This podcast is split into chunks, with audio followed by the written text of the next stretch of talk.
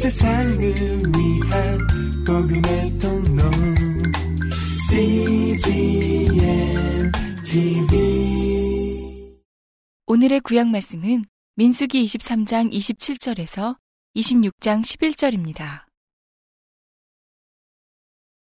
발락이 발람에게 또 이르되 오라 내가 너를 다른 곳으로 인도하리니 내가 거기서 나를 위하여 그들을 저주하기를 하나님이 혹시 기뻐하시리라 하고 발락이 발람을 인도하여 광야가 내려다 보이는 부월산 꼭대기에 이르니 발람이 발락에게 이르되 나를 위하여 여기 일곱 단을 쌓고 거기 수송아지 일곱과 수양 일곱을 준비하소서. 발락이 발람의 말대로 행하여 매단에 수송아지 하나와 수양 하나를 드리니라. 발람이 자기가 이스라엘을 축복하는 것을 여호와께서 선히 여기심을 보고 전과 같이 사수를 쓰지 아니하고 그 낯을 광야로 향하여 눈을 들어 이스라엘이 그 지파대로 거하는 것을 보는 동시에 하나님의 신이 그 위에 임하신지라. 그가 노래를 지어 가로되 부올의 아들 발람이 말하며 눈을 감았던 자가 말하며 하나님의 말씀을 듣는 자, 전능자의 이상을 보는 자, 엎드려서 눈을 뜬 자가 말하기를 야곱이여 네 장막이 이스라엘이여 내 거처가 어찌 그리 아름다운고 그 벌어짐이 골짜기 같고 강가의 동산 같으며 여호와의 심으신 침향목들 같고 물가의 백향목들 같도다. 그 통에서는 물이 넘치겠고 그 종자는 많은 물가에 있으리로다. 그 왕이 아각보다 높으니 그 나라가 진흥하리로다. 하나님이 그를 애굽에서 인도하여 내셨으니 그 힘이 들소와 같도다. 그 적국을 삼키고 그들의 뼈를 꺾으며 화살로 쏘아 꿰뚫으리로다. 꿇어앉고 누움이 수사자와 같고 암사자와도 같으니 일으킬 자 누구이랴. 너를 축복하는 자마다 복을 받을 것이요. 너를 저주하는 자마다 저주를 받을지로다. 발락이 발람에게 노하여 손뼉을 치며 발람에게 말하되 내가 그대를 부른 것은 내 원수를 저주하라 하미언을 그대가 이같이 세 번 그들을 축복하였도다.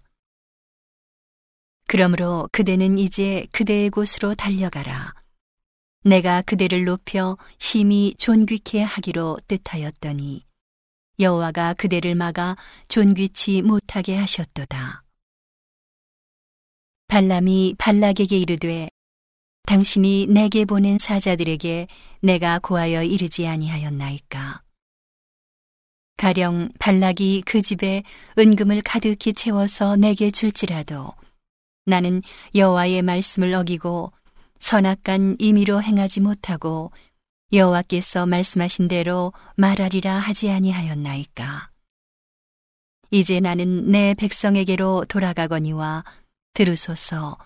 내가 이 백성이 후일에 당신의 백성에게 어떻게 할 것을 당신에게 고하리이다 하고 노래를 지어 가로되 부올의 아들 발람이 말하며 눈을 감았던 자가 말하며 하나님의 말씀을 듣는 자가 말하며 지극히 높으신 자의 지식을 아는 자 전능자의 이상을 보는 자 엎드려서 눈을 뜬 자가 말하기를 내가 그를 보아도 이때의 일이 아니며 내가 그를 바라보아도 가까운 일이 아니로다. 한 별이 야곱에게서 나오며 한 홀이 이스라엘에게서 일어나서 모압을 이 편에서 저 편까지 쳐서 파하고 또 소동하는 자식들을 다 멸하리로다. 그 원수 에돔은 그들의 산업이 되며 그 원수 세일도 그들의 산업이 되고 그 동시에 이스라엘은 용감히 행동하리로다. 주권자가 야곱에게서 나서 남은 자들을 그 성읍에서 멸절하리로다 하고 또 아말렉을 바라보며 노래를 지어 가로되 아말렉은 열국 중 으뜸이나 종말은 멸망에 이르리로다 하고 또 가인 족속을 바라보며 노래를 지어 가로되 너의 거처가 견고하니 내 보금자리는 바위에 있도다. 그러나 가인이 쇠미하리니 나중에는 아수르의 포로가 되리로다 하고 또 노래를 지어 가로되 슬프다 하나님이 이 일을 행하시리니 그때의 살자가 누구이랴 기띔 해변에서 배들이 와서 아수르를 학대하며 에베를 괴롭게 하리라마는 그도 멸망하리로다 하고 발람이 일어나 자기 곳으로 돌아갔고 발락도 자기 길로 갔더라. 이스라엘이 시딤에 머물러 있더니 그 백성이 모압 여자들과 음행하기를 시작하니라.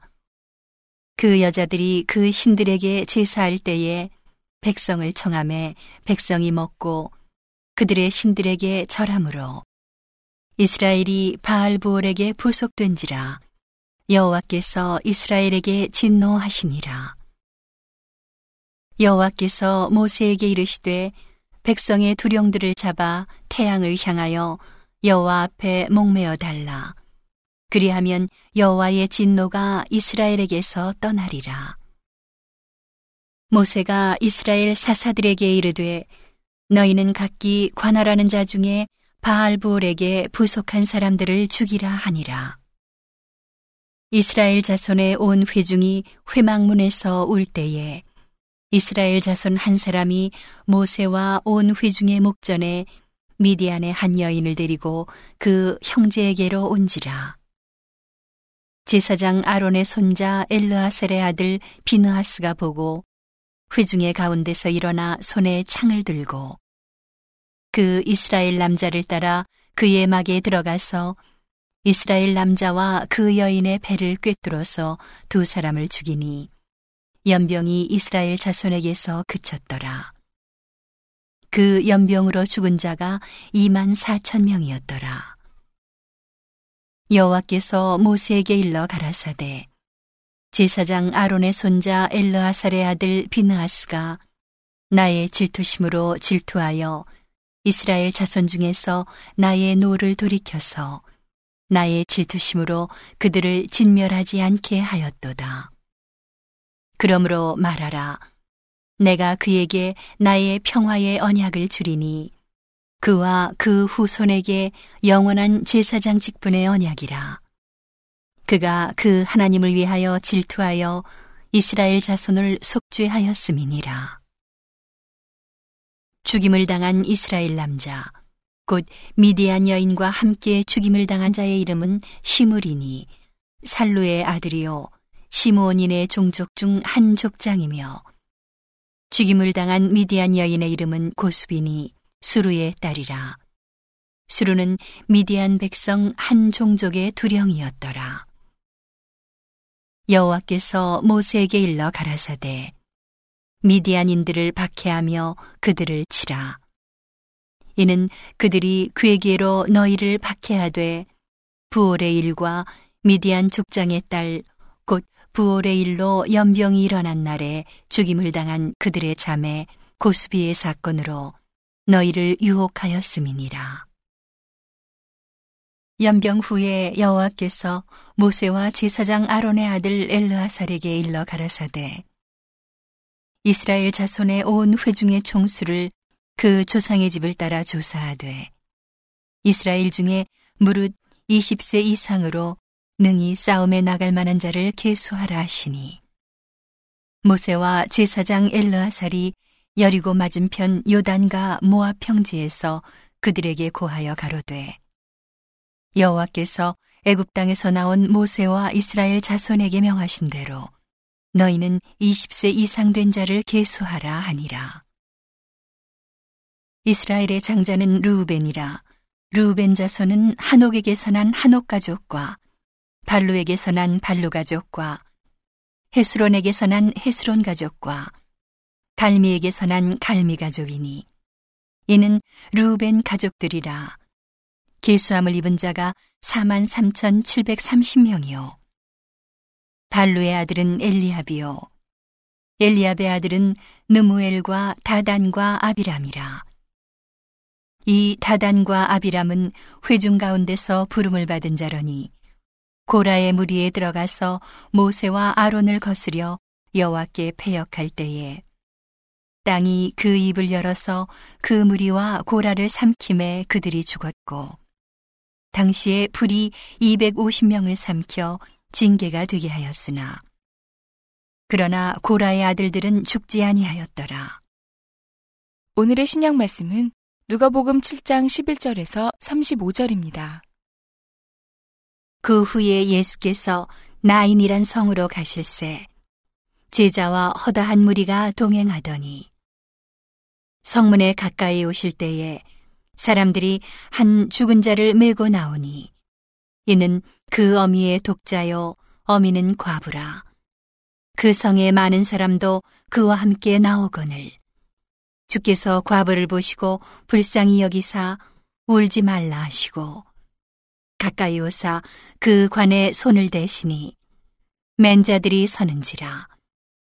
예수께서 가라사대 청년아 내가 네게 말하노니 일어나라 하심에 죽었던 자가 일어앉고 말도 하거늘 예수께서 그를 어미에게 주신대 모든 사람이 두려워하며 하나님께 영광을 돌려 가로되 큰 선지자가 우리 가운데 일어나셨다 하고 또 하나님께서 자기 백성을 돌아보셨다 하더라.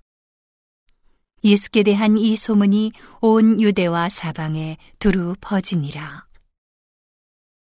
요한의 제자들이 이 모든 일을 그에게 고하니 요한이 그 제자 중 둘을 불러 죽게 보내어 가로되 오실 그이가 당신이 오니이까 우리가 다른 일을 기다리오리이까 하라 하매 저희가 예수께 나아가 가로되 세례 요한이 우리를 보내어 당신께 말하기를. 오실 그이가 당신이 오니이까. 우리가 다른 일을 기다리오리이까 하더이다 하니. 마침 그 시에 예수께서 질병과 고통과 및 악귀 들린 자를 많이 고치시며 또 많은 소경을 보게 하신지라. 대답하여 가라사대 너희가 가서 보고 들은 것을 요한에게 고하되 소경이 보며 안진뱅이가 걸으며 문둥이가 깨끗함을 받으며 귀머거리가 들으며 죽은 자가 살아나며 가난한 자에게 복음이 전파된다 하라. 누구든지 나를 인하여 실족하지 아니하는 자는 복이 있도다 하시니라. 요한의 보낸 자가 떠난 후에 예수께서 무리에게 요한에 대하여 말씀하시되 너희가 무엇을 보려고 광야에 나갔더냐? 바람에 흔들리는 갈대냐? 그러면 너희가 무엇을 보려고 나갔더냐? 부드러운 옷 입은 사람이냐? 보라 화려한 옷 입고 사치하게 지내는 자는 왕궁에 있느니라. 그러면 너희가 무엇을 보려고 나갔더냐? 선지자냐? 옳다 내가 너희에게 이르노니 선지자보다도 나은 자니라. 기록된 바 보라, 내가 내 사자를 내 앞에 보내노니 그가 내 앞에서 내 길을 예비하리라 한 것이 이 사람에 대한 말씀이라. 내가 너희에게 말하노니 여자가 낳은 자 중에 요한보다 큰 이가 없도다. 그러나 하나님의 나라에서는 극히 작은 자라도 저보다 크니라 하시니. 모든 백성과 세리들은 이미 요한의 세례를 받은지라. 이 말씀을 듣고 하나님을 의롭다 하되 오직 바리새인과 율법사들은 그 세례를 받지 아니한지라. 스스로 하나님의 뜻을 저버리니라. 또 가라사대 이 세대의 사람을 무엇으로 비유할고 무엇과 같은고? 비유컨대 아이들이 장터에 앉아 서로 불러 가로되 우리가 너희를 향하여 피리를 불어도 너희가 춤추지 않고 우리가 애곡을 하여도 너희가 울지 아니하였다 함과 같도다. 세례 요한이 와서 떡도 먹지 아니하며 포도주도 마시지 아니하매 너희 말이 귀신이 들렸다 하더니 인자는 와서 먹고 마심에 너희 말이 보라 먹기를 탐하고 포도주를 즐기는 사람이요 세리와 죄인의 친구로다 하니 지혜는 자기의 모든 자녀로 인하여 옳다함을 얻느니라. 오늘의 시편 말씀은 38편 1절에서 14절입니다. 여호와여 주의 노로 나를 책하지 마시고 분노로 나를 징계치 마소서. 주의 살이 나를 찌르고 주의 손이 나를 심히 누르시나이다. 주의 진노로 인하여 내 살에 성한 곳이 없사오며 나의 죄로 인하여 내 뼈에 평안함이 없나이다. 내 죄악이 내 머리에 넘쳐서 무거운 짐 같으니 감당할 수 없나이다. 내 상처가 썩어 악취가 나오니 나의 우매한 연고로소이다. 내가 아프고 심히 구부러졌으며 종일토록 슬픈 중에 다니나이다. 내 허리에 열기가 가득하고 내 살에 성한 곳이 없나이다. 내가 피곤하고 심히 상하였음에 마음이 불안하여 신음하나이다. 주여, 나의 모든 소원이 주의 앞에 있사오며 나의 탄식이 주의 앞에 감추이지 아니하나이다. 내 심장이 뛰고 내 기력이 쇠하여 내 눈의 빛도 나를 떠났나이다.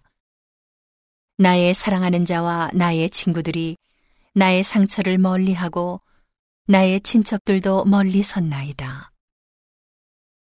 내 생명을 찾는 자가 올무를 놓고 나를 해하려는 자가 괴악한 일을 말하여 종일토록 괴계를 도모하오나 나는 귀 먹은 자같이 듣지 아니하고 벙어리같이 입을 열지 아니하오니 나는 듣지 못하는 자 같아서 입에는 변박함이 없나이다. 온 세상을 위한 복음의 통로 CGM TV